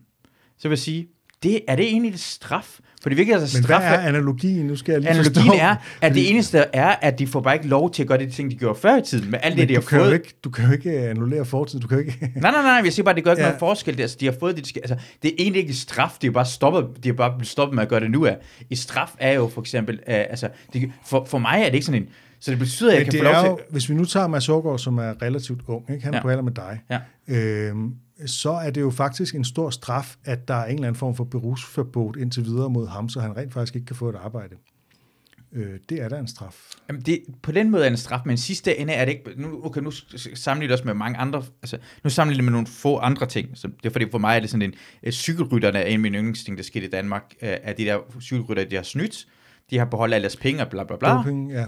Men, men deres straf er jo, at, at de ikke må cykle. Jeg forstår ikke egentlig, hvad der straf egentlig var, det der cykelrytter fik. Bjarne Rises straf er først og fremmest jo en form for, altså det at vinde Tour de France var meget, meget stort for ham. Ikke? Ja. Øhm, hans, han, han var en kæmpe held i Danmark. Ja. Øh, det at sige Bjarne Ries nu og vinder af Tour de France, det er sådan en, ah, altså der er ikke hele, hele æren omkring det er forsvundet, så vandære er en meget stor del af det her, ikke? Øh, ja. at blive skandaliseret i offentligheden. Ikke? Så Bjarne Ries, du, du kan ligesom, øh, det kan godt være, at der er en masse folk, der omgiver ham med respekt, men i den store offentlighed, der vil man tænke, Ja, han vandt Tour de France, men han var også mega dopet. Og det, det skal han ligesom leve med resten af sit liv, og det betyder, at han kan ikke på samme måde være en folkehelt, som han ville være, hvis ikke det var kommet frem. Så jeg, jeg mener virkelig ikke, det er en straf, det der. I forhold til, i forhold til hvad, hvis vi står og snakker omkring, at det, det man kunne vælge imellem var, at dem, der ikke dopede, kunne have vundet Tour de France. At dem, der ikke dopede. Men hvis du valgte at dope dig selv... det, der ikke er dopet? Det er lige meget. Nu, nu snakker jamen, præcis, men lad os sige, de 200 rytter, der dopede, eller dengang han var ungdomsrytter, eller hvornår han begyndte at dope. Det, han har fået ud af det bagefter, er, at han blev taget doping, han har fået sine penge, han har fået sine ting, han har, han har beholdt syg, han har beholdt ret meget sin status, han har ikke fået beholdt 100% sin status, han har beholdt 60% sin status. Men Mr. 60%, som han også blev kaldt. Og Det var, så er det helt var, perfekte måde, det er var omkring værdien. Uh, det er 60 Præcis. altid lige præcis, som var de grænsen, hvad man måtte, man måtte gerne være. Men, men for mig er det egentlig ikke sidste... Altså for mig, hvis jeg, skulle, hvis jeg var Bjarne Ries, og jeg skulle gå tilbage i tiden og sige, vil du gerne uh, være en, en brugsmedarbejder i Herning i dag, og ikke have dopet dig? Eller vil du gerne bold med Anne-Grete Grav Ries i Italien øh, fem gange om ugen, og have et øh, cykelhold, og have alle pengene, og have et villa her. jeg tror ikke, det er hende, han knaller med. Jeg tror, det er hende håndboldspilleren. Flere. ja, det, ja, ja det, det er lige meget. En anden ris. Det er lige meget. Han boller med dem alle sammen. Han, det, det er lige meget. Men, men ja. hvis han skulle vælge imellem, så bare, mm. fuck det, stik den der EPO i min arm, og gør det dobbelt så hurtigt, end du gjorde sidst, for jeg vil gøre den nøjagtigt samme igen. Den straffen skal være, skal være så hård, at hvis du fik lov til at gå tilbage i tiden, så vil du ikke gøre det samme. Og jeg vil, jeg kan vel argumentere for, sådan, så det betyder, et, jeg vil gøre det 100% igen. Jeg vil gøre det 100% igen. Og jeg, mit forsvar at sige, at alle dopede sig dengang, så det er helt perfekt. Altså, det er jo et interessant kriterium at sige, det, øh, det skal være sådan, at man fortryder det, og ikke vil gøre det en anden gang. Ja. Øh, det ved jeg jo ikke, om, om han ville, men det kan godt være, at du har, hmm, har ret i det, at det måske er, at han alligevel har haft en sjovere tilværelse. Man kan også sige, at han, altså, øh, nu, var jeg, nu antydede jeg jo før, at øh, de fleste i feltet var dopet, så man kan jo også godt sige, at det var stadig en stor præstation, øh, ja. selvom han var dopet. Øh, det vil jeg også give, ja. ja. Øh, altså, øh, nu, jeg var jo stor Pantani-fan der i 90'erne, ikke?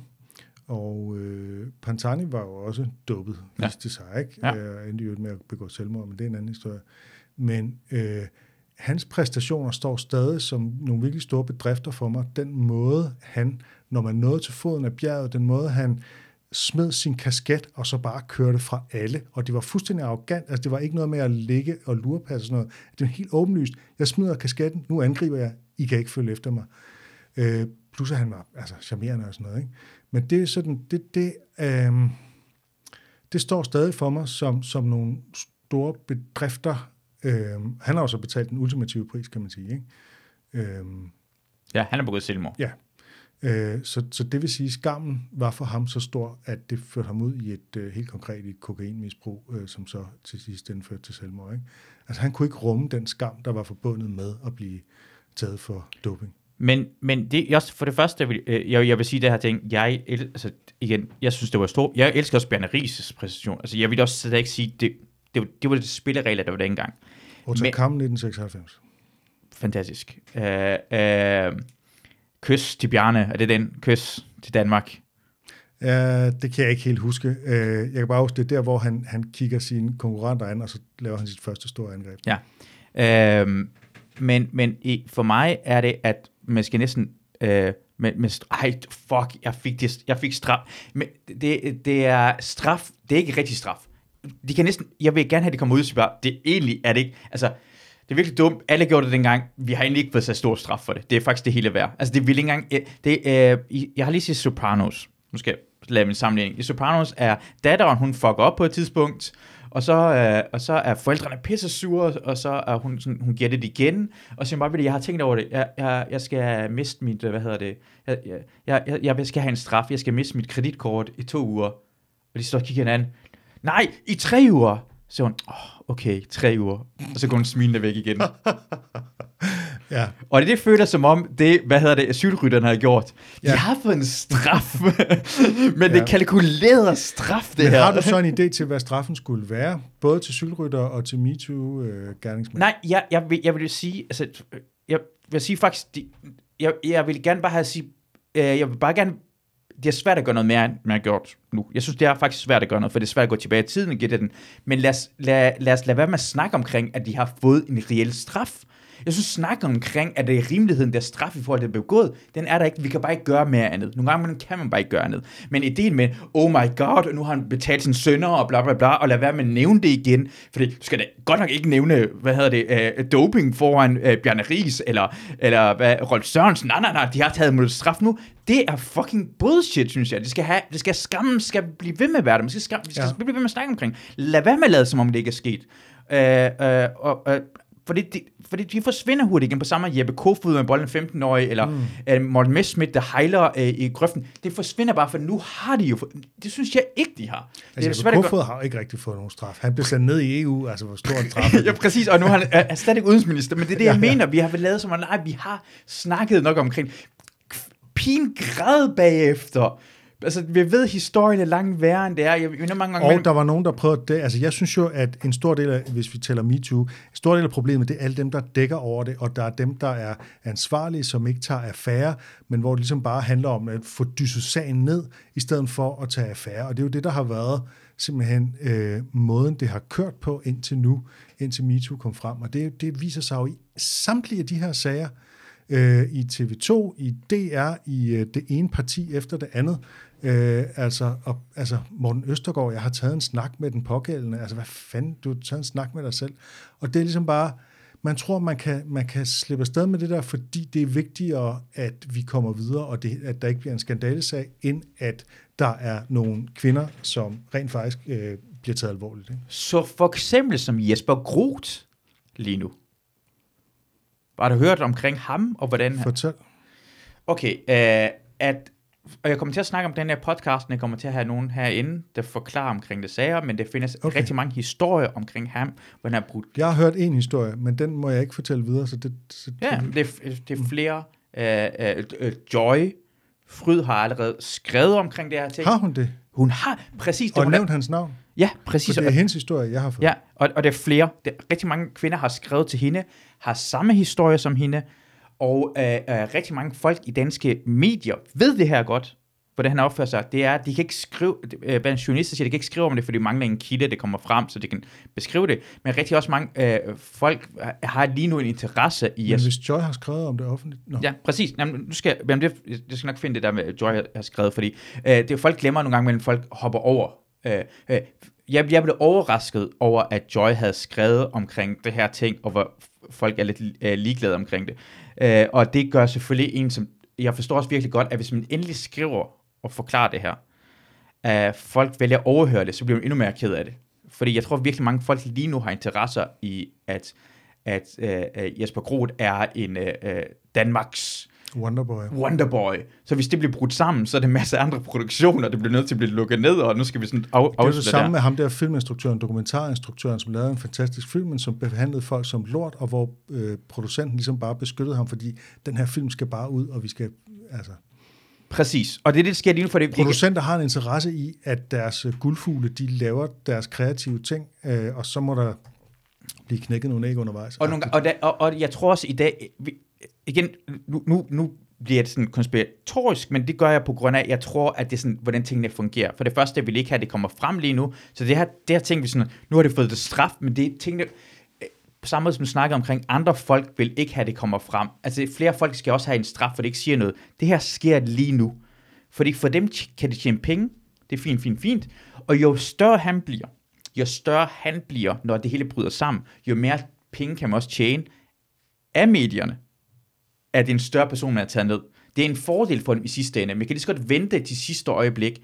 Det er en fordel for alle folk. Tror du nok, medierne gerne vil skrive om det nu, hvis det for alvor kommer? Jeg tror også, men det, det, det kræver, at, men det er også bare, for, det, det handler om, hvornår nogen har interesse nok til at prøve at Altså, han har vundet Melodi Grand Prix. Han er pænt jeg, jeg forstår det godt, men det er også en del folk, der prøver at tyste ned. Ikke nu, endnu. Prøv at vente. Altså, det, det, det er interesse for begge sider af, fordi Joy, nu skal jeg prøve at se Joy, og nu skal jeg prøve at se, hvornår øh, hun skriver om det. I fredags, okay, I fredags, der, der, i fredags kunne fyre flammestjernen Jesper Groth øh, juble over sejren i Dansk Melodi blot en uge efter at triumfen nok stille af. Hans ekskæreste Joy Fryd afslører nu, at hun har været indlagt på psykiatrisk afdeling. Øhm, og øh, hun, har, hun har delt mm. øh, beskrivelsen på en Instagram-profil, hvor hun snakker omkring Ja. Jesper Groth. Så hun har allerede delt det omkring den her fede fyre, og øh, hvordan han har opført sig over for hende. Så det, og, og, og hun Hvornår er det fra? han har gaslightet hende. Det var efter, han vandt Melodi Grand Prix en uge efter, hvor hun har delt det her. Okay. Så, så hun har allerede, og det, og det, gør, det gjorde mig, da jeg fandt ud Så af det, tror gjorde, jeg, jeg, jeg, øh, jeg talte med hende om det lige inden det der, faktisk. det gjorde mig endnu mere ked af det, for, så prøvede, for det må være så hårdt for hende at komme frem omkring det, fordi folk vil med det samme ikke vælge at tro på hende, og sige, nej, det passer ikke, eller bla bla bla. Men, men når folk har... Og vi kan sige, det er Se og Hør, du nu øh, viser. Se og Hør. en Prøv- artikel, prøv, lad os lige få overskriften, så folk kan finde den. Grand Prix-vinder. Jesper Gros ekskæreste kolon indlagt på psykiatrisk. Den, hvis man vil vide, hvad vi taler om, så kan man øh, finde Ja, præcis. Men det findes åbenbart, og åbenbart er der også rigtig mange journalister. Det kan godt være, de venter på, at det kommer... Men det må også være Ja, hårdt fordi for, den kunne godt være blevet taget videre allerede der. allerede der. Og, og for hende er det også virkelig svært, for hun er også meget følsom, og jeg forstår virkelig godt, at, at du, du, du bliver udsat for slag for rigtig mange folk. Han har mere magt, end hun har lige nu. Ja, Og folk omkring hende har mere grund til at holde hende ned, end tage ham ned lige nu. ja der er en interesse i, han, i ham. Ekstremt meget. Så den er, det er også derfor nogle gange, når jeg snakker omkring det der med straffen, er det, er, er den, også med, med MeToo, er den hårdt nok, for hvis du får lov til at, han kan tjene, altså, hvis han kan få lov til at tjene 5-10 millioner, og så være ude af, af lade være med at lave noget i 10 år, er, eller 5 år, er det egentlig, egentlig et straf?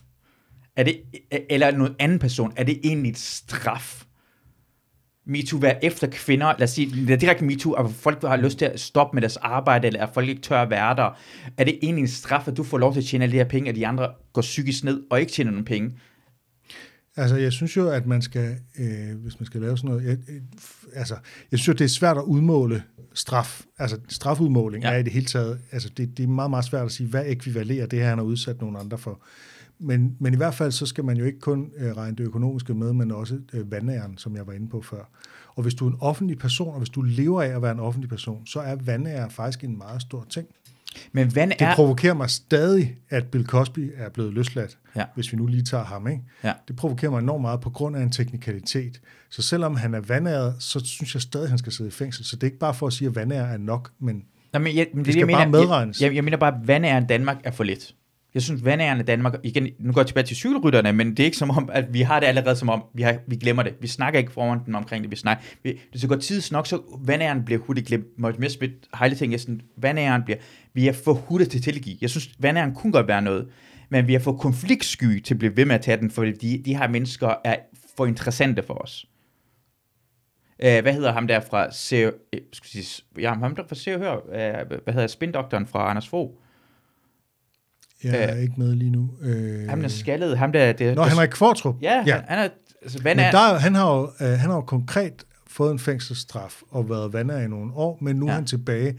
Og der er det jo, fortællingen om ham lige nu, den, den hyppigste fortælling i hvert fald i medieverdenen, det er, at han var virkelig en idiot og et dumt svin, men han har, han har været nede og kravle, og han har øh, langsomt, langsomt, langsomt rejst sig ved simpelthen bare at vise sig som en dygtig journalist. Det er fortællingen om Henrik Kvartrup lige nu. Og man kan diskutere, at det... Øh, er det en rimelig fortælling? Jeg synes, det er meget svært at vurdere, fordi jeg kan ikke komme udenom, at manden er en dygtig journalist. Han er kraftstejlme god til at lave kritiske interviews, og jeg kan ikke lige komme i tanke om nogen, der er bedre end ham lige nu, og det provokerer mig pisse meget at skulle indrømme det, fordi jeg synes virkelig, det der øh, se og hør show, det var noget øh, modbydeligt lort, ikke?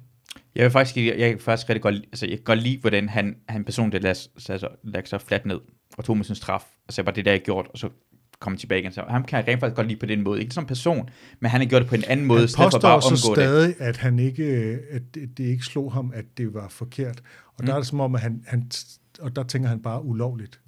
Øh, så det er som om, han ikke har noget moralsk kompas i den der situation. Men han virker som en person, der ikke har noget med, hvis du vil snakke med ham omkring det og sige, hvorfor, altså, så vil han, Han snakke om op, det. og det er han jo også nødt til, fordi han, han udsætter jo alle mulige for det samme. Han laver den ene hard talk efter den Ja. anden, hvor han går enormt hårdt til dem.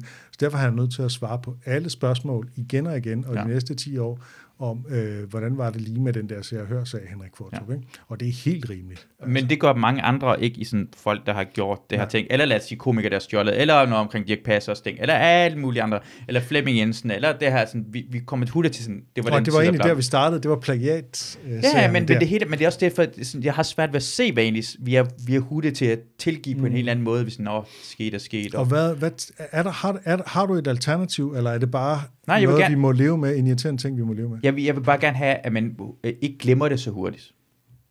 Ja, Vandæren burde være mere. længerevarende. længerevarende. Og bare, bare vand er folk, der fortjener det, for det er også nogle gange mellem, øh, bare sige det, nogle gange bringer vi også efter folk, der ikke fortjener det. Nogle, fordi jeg vil også sige, det der Brian Mørk, jeg så, Ja, jeg så igen okay. øh, lige noget for nylig, hvor det er en, der delte noget, hvad Brian Mørk har skrevet omkring, øh, øh, hvad fanden, det handler om kvinder, altså, teknisk set er bare svagere end mænd. Og sådan er det bare, og vi skal jeg synes, Brian skal også være bedre til at kommunikere, for han bliver ved med at dumme sig og proppe sin fod direkte i sin Ja. mund. Men han er i sidste ende, er han, ikke, er han ikke det største problem. Han er bare den nemmeste offer, der har svært ved at Ja, igen. det er jo- det er jo- altså, det er for det- hårdt imod Det er, jo, forhold det, jo, til det er jo som om, at uh, Nasser Carter har sluppet langt nemmere end Brian Mørk den her sommer. Præcis. Men Brian Mørk kan jo også for fanden bare tænke sig om, når han skriver et tweet. Se, til- det er kort fortalt, så både du og jeg kender Brian Mørk, og jeg kan virkelig godt lide den her mand, men jeg synes, at hans øh, måde at være på Twitter på, jeg er dybt uenig, og jeg tænker, at han skal tænke sig om, når han skriver noget. Han skal, altså det er som om, han bare vil den hårdest mulige konflikt, og det er som om, han bare vil skrive noget, der kan få folk op i det røde felt, eller også så tænker han simpelthen ikke over, hvordan andre folk opfatter det, han skriver. Mm. Øh, jeg ved ikke rigtig, hvad jeg skal sige til det, men det er altså på en eller anden måde, øh, men jeg synes, eddermame, han bliver straffet hårdere, end han har fortjent. Ja, det er det. Øh, altså folk chikanerer ham jo ja. Fysisk, og, og han er altså han er decideret nervevrag, ved at vi har talt ja. lidt mere om her til- i sommer. Ikke? Ja. Øh, og jeg mener stadig, at han skulle tænke sig om, når han skriver det, han skriver. Han skulle skrive det på en anden måde. Øh, han skal simpelthen bruge nogle ord, der markerer, at han godt ved det ene og det andet. Ja. Fordi det er så forudsigeligt. Altså jeg kunne bare se det der tweet, så vi kunne sige, folk kommer til at anklage dig for det og for det. Ja.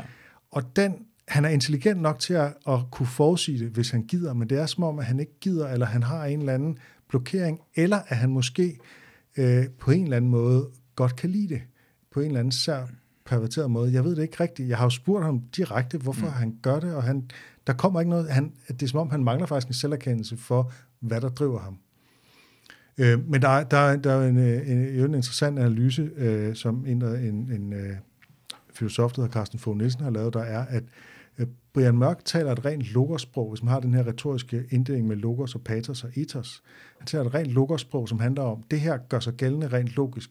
Og så mm. øh, er han fuldstændig ligeglad med, hvad folk måtte føle, og hvad man mm. måtte tænke kan være baggrunden for det, mm. som er patos og ethos. Ikke? Ja. Og så ligesom bare, det her gør sig gældende, og så skriver det på en firkantet måde, og så mm. flyner folk fuldstændig. Ja. Øh, jeg synes, det er en, egentlig er ret ærgerligt, og jeg synes egentlig også, det er, øh, altså på en eller anden måde er synd, men det er også på en eller anden måde lidt selvforskyldt, men jeg synes ikke, han fortjener den behandling, han har fået her i sommer, så Nej. det må jeg sige. Men det siger jeg jo også med den bias, at jeg kender ham og kan lide ham, så derfor er jeg måske også bare mere tilgivende, fordi jeg tænker, ja ja, men manden mener det jo ikke på den måde, som du sidder og tror, ikke? Også den der måde, de angriber ham, uanset hvordan mener, han har skrevet noget, du er ikke enig omkring, men det der at angribe ham personligt, og næsten true og svine ham til som person, er alt, alt for hårdt, men han er en nemmere person at gøre i forhold til alle mulige andre. Det er det, jeg mener. Så hopper man, så finder man et offer, som vi alle sammen kan hoppe på, i stedet for Nasser Carter for helvede. Det var Nasser Ja. Carter, vi, vi, snakkede Ja, om altså, lige nu før. er sommerferien slut, nu må, nu må Nasser Carter komme øh, på en eller anden måde under beskyttelse Han er igen. syg jo for helvede, og det, det er også okay, at det der politikere bliver bare syge, og så sygemelder de sig, og det er ikke nogen, der sætter spørgsmålstegn, kan politikere bare få lov til at sådan, Og det, det er jo, det skal jo siges, det er jo virkelig stressende, tror jeg, at blive skandaliseret offentligt. Så jeg tror på, at han har stress. Det er også bare meget bekvemt at så bare sige, så behøver jeg ikke at tage ansvar for mine handlinger. Ja. Øhm, men i øvrigt så tænker jeg, hvad mener du om det argument, som jeg ved, nogen de vil sige? Det ja. er, at ideen om, at straffen skal stå mål med handlingen, det er en gammeltestamentlig, øh, øh, en, en kristen sammenhæng, der vil vi sige, at man skal, man skal tilgive. Øh, og derfor så behøver straffen ikke at være lige så hård som gerningen. Hvis du, du vil igen det der, hvis, øh, hvis du vil indrømme at sige, ved du, den straf, jeg har fået nu, det, vi kan ikke gøre noget ved det, men øh, den burde faktisk være hårdere, og jeg, altså, altså, man kan ikke engang, gøre- altså, hvis de indrømmede, at straffen ikke var for hårdt, at man kan ikke gøre noget værre, hvis de, hvis de viste rigtig anker, er det det, hedder? Ja, ah, ja. Ja, så vil jeg synes jeg, det er fint nok. Og det eneste person, jeg har set, der har gjort det, er øh, Michael øh, Rasmussen. Jeg har snakket om den her podcast. Michael Rasmussen har gjort Ah. det, øh, hvor han har sagt, jeg vil gøre det igen, for sådan var forholdene dengang. Ja. Det var ikke noget at gøre. Øh, så de spurgte ham, øh, vil du gøre det igen? Så han, selvfølgelig vil jeg gøre det. Det er sådan, det var. Men det vel ikke anger, det er jo bare at indrømme, at straffen er for lille. Ja, eller jeg forstår det her, sådan, sådan var det. Men i det mindste har han forståelsen omkring, mm. hvad der skete rundt omkring ham. Og han blev slået i ansigtet omkring, at han var så kynisk stadigvæk. Han kan Ja. bedre lide Ah, og sige, det er okay, og han, han har fået virkelig meget straf, men alligevel sådan, selvom han har fået sådan, okay, det, jamen, du har forstået, hvor fucked up det er, du kan forstå, at man kan ikke gøre noget mere ved det, mens de andre er sådan en, lad os lade være med at snakke omkring det nu, jeg har lavet holdt en pressemøde, og nok er nok. Øh, og det er det, at jeg vil gerne have, at de har forstået, at, at når, når jeg ser på det her ting, når jeg ser, hvad cykelrytterne har gjort, tænker jeg sådan, det virker ikke så slemt. Så det betyder, at i 10 år kan jeg få alle hædret, i 5 år øh, øh, øh, bliver kigget ned på, og så har vi glemt det, og så er det videre. Er det egentlig så slemt? Det er på samme måde som, hvad hedder det, hvad, øh, det der, øh, øh igen som en bankrøver, bankrøver tænker endda, jeg stjæler 10 millioner, jeg går i fængsel i, i, i 10 år, og, og så har jeg 8 millioner tilbage, eller hvor meget, og så det var et andet sted. Så, så giver det mening. Men nu har man det gjort, at du gik ikke engang 10 millioner, altså du skal ikke engang, du, du, skal, du skal ikke engang give noget penge tilbage igen. Jeg har lige et eksempel, som jeg synes er, er interessant, og som er alt for underbelyst, fordi det er virkelig også en, der, øh, der får lov at gå fri. Linse Kessler, Ja. som jeg jo har interviewet, hun stak en veninde i maven, så hun var tæt på at forbløde, øh, for at komme i fængsel, så hun kunne komme væk fra sin øh, ekskæreste. Øh, det er en velkendt, velbeskrevet sag. Jeg, Ja. ja. har, jeg har interviewet Linse Kessler Ja. på Radio 24 øh, i en hel time, øh, og spurgt direkte ind til det der, og hvor jeg siger, nogen vil betragte den der handling som psykopatisk. Hvad Mm. siger du til det? Så svarer hun, jamen det virkede jo. For hun fik præcis den straf på halvandet år, som hun havde beregnet, at hun ville få for Ja. at gøre den der handling. Ja. Og den der veninde blev bare et middel. Men, men vidste, okay, nu skal du vidste veninden godt, det Nej. var et middel. Nej, det gjorde hun ikke. Så Hvad hun, hvis veninden hun, døde? Veninden passede Linse Kesslers datter. Øh, jamen, det er fuldstændig vanvittigt, det her. Det er utroligt, at Linse Kessler, øh, apropos folk, som ikke øh, på nogen måde bliver straffet i offentligheden, Ja, ja. hun er jo folkeeje. Ja, Linse Kessler er folkeeje, på trods af, at hun er psykopatisk voldskvinde. ja. Eller hvad vi nu skal kalde det. Jeg, jeg bryder mig ikke om at slynge mig om mig med ordet psykopat, så, så lad os lige sådan af juridiske grunde trække det tilbage. Jeg, det, er ikke, det skal ikke forstås som en diagnose, det her. Men hun begår en handling, som er så kynisk, at den virker småpsykopatisk. Ikke? Og øh, meget af de der folk elsker dyr rigtig, rigtig, alt, alt for meget i forhold til mennesker. Lisa Kessler er en stor dyrven. Ja, det er jeg også. Derfor er jeg lidt bange for, at jeg er psykopat nogle gange. Men det, er- det, det, er, det, det er fuldstændig... Hvorfor snakker man... Det for mig... Jeg vidste det engang, det der. Det Nej, lyder jeg har, fuldstændig jeg har for mig. sagt det i radioen, det står i hendes biografi, ja. det er ude. Altså, det Ja. har også stået i både Ekstrabladet og BT, tror jeg, og Se og Hør, og det ene og det andet. Men det er som om, at man trækker på skuldrene, og nå ja, men øh, hun er jo så charmerende. En person, der stikker en anden person ned, og fortryder det med det samme bagefter. Altså, jeg var fuld i en anden ting, øh, øh, jeg var i en anden sted, seks måneder efter, at det ikke er et andet sted, de er kommet, så synes jeg, egentlig i sidste ende, burde komme ud af fængsel. En person, der gør det med sådan kynisk baggrund, halvanden års fængsel, burde ikke være ude af fængsel endnu. I min verden. Det handler ikke om straf, det handler omkring, det giver mening, og mening og bla, og alt det Men her. hvis, hvis loven havde været anderledes, så ville hun jo aldrig indrømme, at det var en kynisk gerning. Nej, nej. Så ville hun jo finde Ja. en eller anden historie. Ikke? Ja.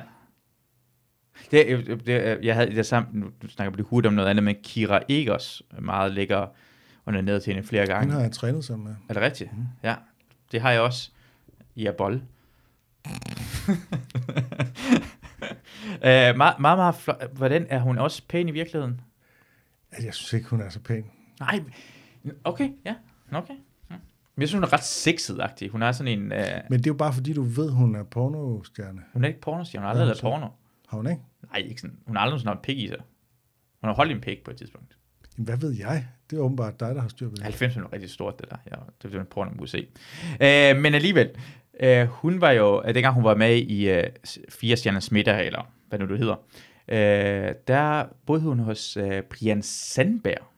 Mm. Det var hjemme i hans lejlighed. Som er en, øh, en, en, en god ven af Linse Kessler. Ja, tidligere uh, både Hells Angels og Banditos Ja. uh, med dem. Og igen var det for mig igen, hun er en ekstrem dyreven, der går, uh, der går op i, folk skal blive, ba- altså dyr skal ikke lide overlast, og så har hun sammen med en, som har intet imod, at mennesker lider overlast. Jeg tænker sådan, det er for mig et sociopatisk træk, at være på den måde der. Og Disney Kessler, og det har han også i sig. Ja, det er, men, ja, Ja, men det er, det er en interessant straf, det der med, hvad sådan nogle offentlige personer, som bliver skandaliseret, øh, hvilken straf skal vi som, som offentlighed give dem? Og som samfund, altså der er jo, dels er der jo det formelle juridiske system, og, og hvem der vil ansætte dem og sådan noget, og dels er der det der med, hvordan vi opfatter dem som offentlighed betragtet, ikke? Hvornår, øh, hvornår er de ikke længere vandærede? Ja. Hvornår, altså ja, hvornår, øh, for mig indtil videre giver rigtig mange ting mening, at, øh, at, at, at, at på rigtig mange måder, hvis det ikke bliver opdaget, at vi straffen ikke, så, så giver det mening at prøve at snyde på mange... Så går jeg tilbage til noget, der er endnu, sådan, fra min egen perspektiv. Øh, hvis man er øh, en familie, der bor i Iran, og man er bange for regimet og hvad der sker for ens børn, så kan man enten bare blive der og søge asyl fra Iran af, eller så må man fucking snyde og synes, er inde i Danmark. Så nu er der jo et segment i natholdet, der hedder Tænkt eksempel eller egen erfaring. Ja. Men det er betalt sig at snyde. Af min egen erfaring. Af, af synes i Danmark. Ja. Så den findes stadigvæk. Det er sådan nogle gange, det er aldrig sådan, mange steder betale det, så nogle gange skal man sådan, næsten fortælle børn, altså, hvis det virkelig er slemt nok. Så, øh, Nej, det skal man sgu ikke Nej, men jo, eller være opmærksom på, at andre også folk gør det her ting nogle gange imellem. Men på samme... Nu, det er måske lidt dumt, men du skal være, jeg synes på en eller anden man skal være opmærksom på, at nogle gange imellem, ting ændrer sig ikke ved, øh, ved lov og alting. Samfundet er ikke, øh, skulle til sige logisk, men ikke retfærdigt også. Tænk ikke bare fordi vi har lavet det her, men det er ikke retfærdigt. Nogle gange bliver du nødt til snyde, stjæle, gå imod reglerne, gå imod loven for retfærdighedens skyld. Og være opmærksom, være opmærksom på bare de straf, vi giver hinanden, eller hvordan samfundet, hvad der sker. Så det er ikke, det er ikke retfærdigt. Det, Men altså, der er også en risiko i at tilretlægge hele samfundet, som om alle er psykopater. Jeg er med på, at der findes folk derude, som tænker enormt kynisk om alle ting, og hvis de kan slippe afsted med det, så vil de gøre det og sådan noget. Men vi er også nødt til, fordi en del af vores, det danske samfunds øh, succes er, at det også er tillidsbaseret. Og det er jo noget andet end øh, den der psykopatiske idé om, det, det er jeg uenig med dig i bare en lille smule, vil jeg bare sige. Men, Okay, ja. men altså, øh, hvis, man, hvis, man, øh, hvis man ikke har tillid til folk, og altså, de skal kontrolleres i hoved og røv, for eksempel i det offentlige system mm. og sådan noget, jamen det giver, bare, det, det, det giver bare simpelthen en lavere livskvalitet. Altså tillid er faktisk en, en fantastisk øh, ting at kunne have. Jeg, jeg synes, vi har for meget... Det er det, jeg mener. Jeg, jeg synes, vi skal have tillid i hinanden, for jeg tror, rigtig mange mennesker er god, men jeg synes, at vi har for meget nogle gange. Jeg synes, Danmark har... Vi, vi stiller ikke nok spørgsmålstegn, det vi får at vide. Vi stiller ikke, stiller spørg, ikke spørgsmålstegn omkring øh, korruption i Danmark. Vi stiller ikke spørgsmålstegn, hvad tingene er ikke retfærdige i Danmark. Vi er, vi er så svært ved at se det. Vi- For det, vi er først, at det kan ikke passe. Det er retfærdigt her. Vi, vi tror, at Danmark er perfekt. Jeg tror, jeg, tror, jeg tror ikke i sidste ende, at det er på grund af, at vi stoler på hinanden, for vi er så meget. Det handler omkring, hvor rige vi er. Det handler om, hvor rige vi er. Hvis, vi var, hvis Danmark var en lille smule, bare en, bare en 50% mere fattig, vi var, så, er det ikke, så tror jeg ikke, de rige mennesker bliver så meget mere fattige. Det er de fattige mennesker, der bliver endnu mere fattige. Og så begynder vi ikke kun stole på den, for så bliver det en korruption, hvornår, hvornår får vi flere penge. Jeg tror, at vores rigdom gør, at vi ikke stiller spørgsmålstegn, for vi har det, vi har det for godt til at stille spørgsmålstegn. Men jeg er ikke enig med, at der ikke bliver stillet spørgsmålstegn. Altså Ekstrabladet har hver eneste dag nogle sager, hvor der er nogen, der øh, opfører sig åndssvagt, og indimellem korruptionssager og sådan noget. Ikke? Der er jo kæmpe korruptionssager lige nu i forsvaret. Altså det ene, det er jo simpelthen øh, et, øh, og så kan man sige, det er kommet meget sent, at der er blevet åbnet op for det, men altså der er jo det medie, der hedder Olfi, som jo virkelig har afsløret nogle ting, der er foregået i forsvaret. Ikke? Men jeg tror ikke, vi går noget op, i det på grund af, at det kommer ikke til at påvirke os så hårdt, end hvis vi havde en, en, en, en samfund, der var fattigere, hvor det var sådan, vi kunne øh, vi, det vil på, det egentlig på, altså hvis, øh, hvad hedder det, øh, forsvar stjæler eller fucker op, det betyder ikke noget. I sidste ende betyder det ikke noget. Hvis øh, skat har betalt for mange milliarder tilbage til rige mennesker, egentlig betyder det ikke noget for mig. Fordi vi har det for godt. Men hvis vi var, hvis samfundet var tættere på, altså lad os sige, øh, øh, jeg sammenligner det her med, med stoldans. Det er stole nok til alle. Nogen har 5, 50 stole, men det er stole nok til alle, så det gør ikke noget som helst, når nogle stole er blevet stjålet. Men hvis vi levede et land, hvor der var for få stole, så begynder vi at bruge skarpe albuer. Så begynder det at være et problem. Så bliver vi rigtig sure over, når stolene mangler. Så derfor, derfor Danmark er så godt et land, når korruptionssagen der dukker frem, så går vi ikke så meget op i det, for det betyder det ikke noget sidste Men det sker stadigvæk. Øh, ja, men jeg synes nu stadig, at medierne er opmærksomme på det. Ja, medierne, men, men vi, er ikke, vi, vi snakker om, at Danmark er det mindst korrupte land i verden, og bla bla bla. Jeg tror, at den findes mm. langt mere, end vi, vi, har, end vi har lyst til, fordi de påvirker os ikke i sidste ende, tror jeg. Jeg tror, vi har, vi har et, øh, vores rigdom gør, at vi, vi ser bedre på os selv, end vi burde gøre, og vi ser ned på andre lande, som er fattigere, end vi gør. Altså vi ser en politik, altså bare ja. ideen omkring, hvordan uh, lobbyister fungerer, eller hvad det der, øh, øh, det der støttegrupper, jeg glemmer, hvad det alting hedder. Jeg glemmer hele tiden. Jeg, jeg bliver lidt bange, når jeg sidder over for dig. Bange for at udtale ting forkert, og du kommer til at rette mig. Det går meget godt sig. Men øh, det der, øh, hvad hedder det der? Øh, det der firma, det går sammen omkring at give penge til partier, hvis man betaler over 25.000 kroner. Donationer? Ja, hvis man giver det, så skal man fortælle, hvem der har givet pengene. Ja. Så i stedet for går man sammen og siger, øh, vores gruppe hedder øh, Casio-gruppen. Så, så vi laver en forening, der hedder Casio-gruppen, så kan folk betale, hvor meget de har lyst til til det. Og Casio-gruppen giver øh, halv øh, million kroner til Venstre. Og så skal det ikke opgives?